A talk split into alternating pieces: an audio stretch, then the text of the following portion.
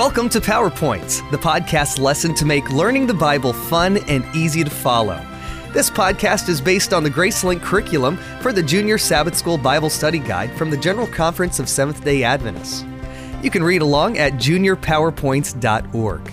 There, you can also download and subscribe to these podcasts under Resources or on iTunes.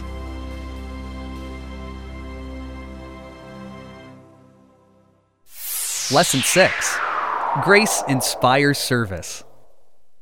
Imagine having taught someone how to do something only to come back later and find that someone else has been by and shown them a whole different way to do it. Trouble is, the new way is all wrong and will only lead to costly problems down the road. Imagine how frustrated you would be. That's the situation in the first two chapters of the book of Galatians. Paul has spent a long time in Galatia, establishing churches and teaching the gospel of the grace of Jesus Christ, that we are all saved by Christ's death, not by anything we do.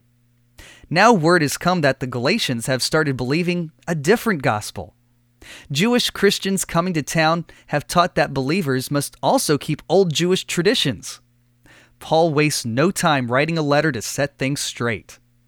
I am astonished that you are so quickly deserting the one who called you to live in the grace of Christ and are turning to a different gospel, which is really no gospel at all.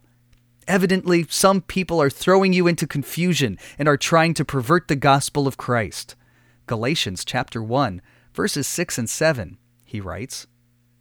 The word gospel means good news, and the good news is that Jesus' death saves us from our sins. Depending on old traditions, sacrifices, and circumcision is not good news at all in Paul's estimation. Rather, authentic service to God and others comes from the renewed heart in response to God's love. What's more, these new teachers were also trying to discredit Paul, saying he was not one of Jesus' original disciples and was therefore inferior in his teaching to the other apostles. So, Paul feels a need to defend himself. I want you to know, brothers and sisters, that the gospel I preached is not of human origin. I did not receive it from any man, nor was I taught it. Rather, I received it by revelation from Jesus Christ. Verses 11 and 12. Paul explains how he had zealously kept the laws to the point of persecuting Christians in an effort to destroy the newly found Christian church.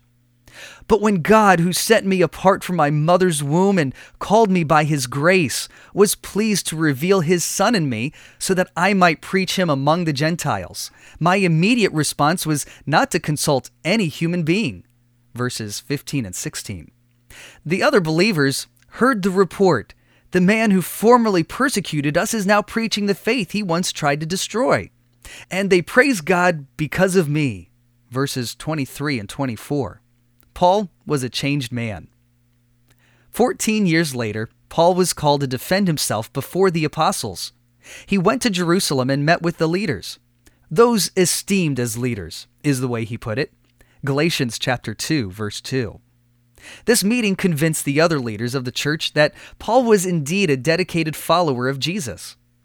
On the contrary, they recognized that I had been entrusted with the task of preaching the gospel to the uncircumcised, just as Peter had been to the circumcised.